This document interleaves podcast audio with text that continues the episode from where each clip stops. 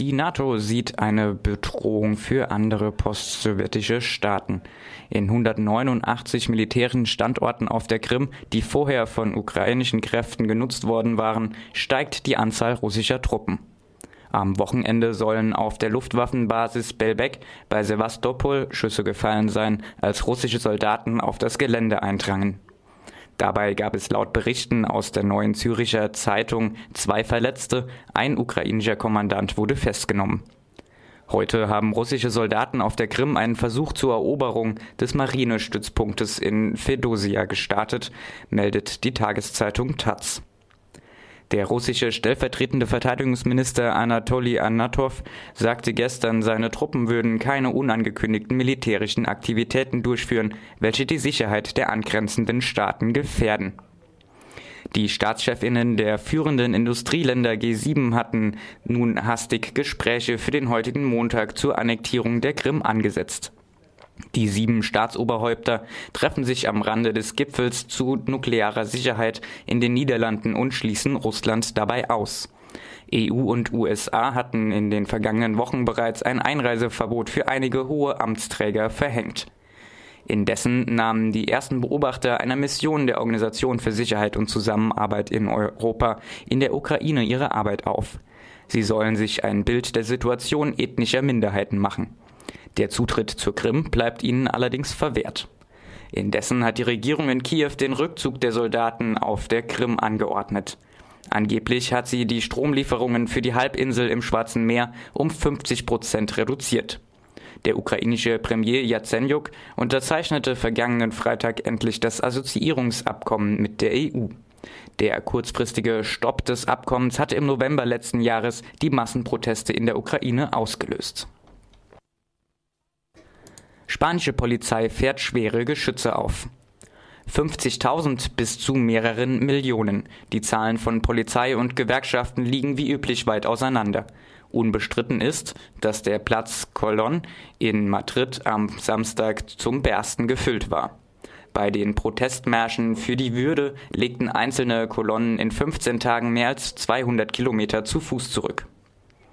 In den landesweiten Protesten für würdige Arbeit, Wohnung, gute öffentliche Dienste und gegen die Zahlung von Schulden, gegen soziale Kürzungen, gegen die Regierung der Troika hatte ein Mobilisierungsvideo aufgerufen. Nach Angaben der Gewerkschaften waren die Proteste friedlich.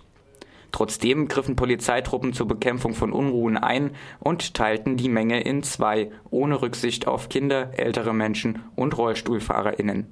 Dabei verletzten sie 101 Personen, zum Teil schwer, mit Gummigeschossen und Tränengas. Das meldet die spanische Tageszeitung El Diario.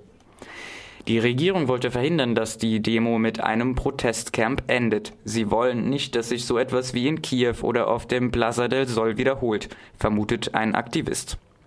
Die Koordinatorinnen der Protestmärsche bereiten derzeit ein Treffen mit der USZE vor, die sie zuvor kontaktiert hatte. Die USZE kam bereits am Samstag nach Madrid, um die Demonstration zu beobachten. In den kommenden Tagen sollen weitere Mobilisierungen folgen. Ein Generalstreik ist nicht ausgeschlossen. Zur Stunde demonstrieren Hunderte vor dem Gerichtsgebäude für die Freilassung der Festgenommenen. Venedig will unabhängig werden. Bei einer Befragung über die Schaffung einer unabhängigen Republik Venetien haben fast 90 Prozent mit Ja gestimmt. Die Wahlbeteiligung lag bei 63 Prozent. Die VenezianerInnen wollen außerdem mehrheitlich in der EU und in der NATO bleiben. Die Abstimmung ist nicht rechtsverbindlich, die regionale Regierung hat jedoch angekündigt, ein formales Referendum auf den Weg zu bringen. Initiiert wurde die Abstimmung von der sezessionistischen Lega Nord. Mit einer Abgrenzung gegen, die deutlich ärmeren, gegen den deutlich ärmeren Süden Italiens erzielt sie regelmäßige Wahlerfolge. RDL-Korrespondent Bernhard Schmidt fasst diese Taktik unter dem Motto Wir zahlen nicht für die zusammen.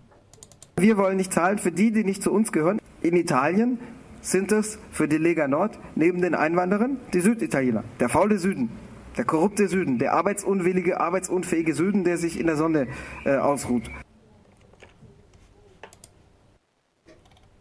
Kommunalwahlen in Frankreich. Sozialdemokraten verlieren, Rechtsextreme gewinnen dazu.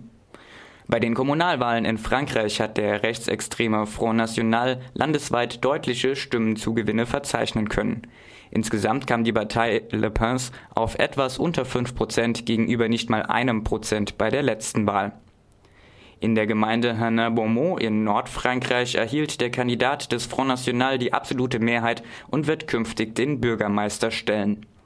In den südfranzösischen Städten Avignon, Perpignan und Fréjus holten die Kandidaten der Rechtsextremen die Mehrheit der Stimmen. Sie blieben aber unter 50 Prozent und müssen daher in die Stichwahl. Hollands Sozialisten erreichten landesweit rund 38 Prozent der Stimmen, die Opposition, Opposition, Opposition, oppositionellen Konservativen erhielten über 46 Prozent. Weniger als zwei Drittel der Französinnen gingen am Sonntag an die Wahlurnen. Damit ist die Wahlbeteiligung im Vergleich zu den letzten Kommunalwahlen nochmals deutlich gesunken. Transatlantisches Freihandelsabkommen. Die EU wartet auf klares Zeichen Obamas. Barroso und von Rompuy, die Präsidenten der Europäischen Kommission und des Europäischen Rates, erwarten von Obama am Mittwoch das Okay für die Weiterführung der Verhandlungen über das Freihandelsabkommen zwischen der EU und den USA, kurz TIP. Der US-amerikanische Präsident befindet sich derzeit beim Gipfel zu nuklearer Sicherheit in den Niederlanden.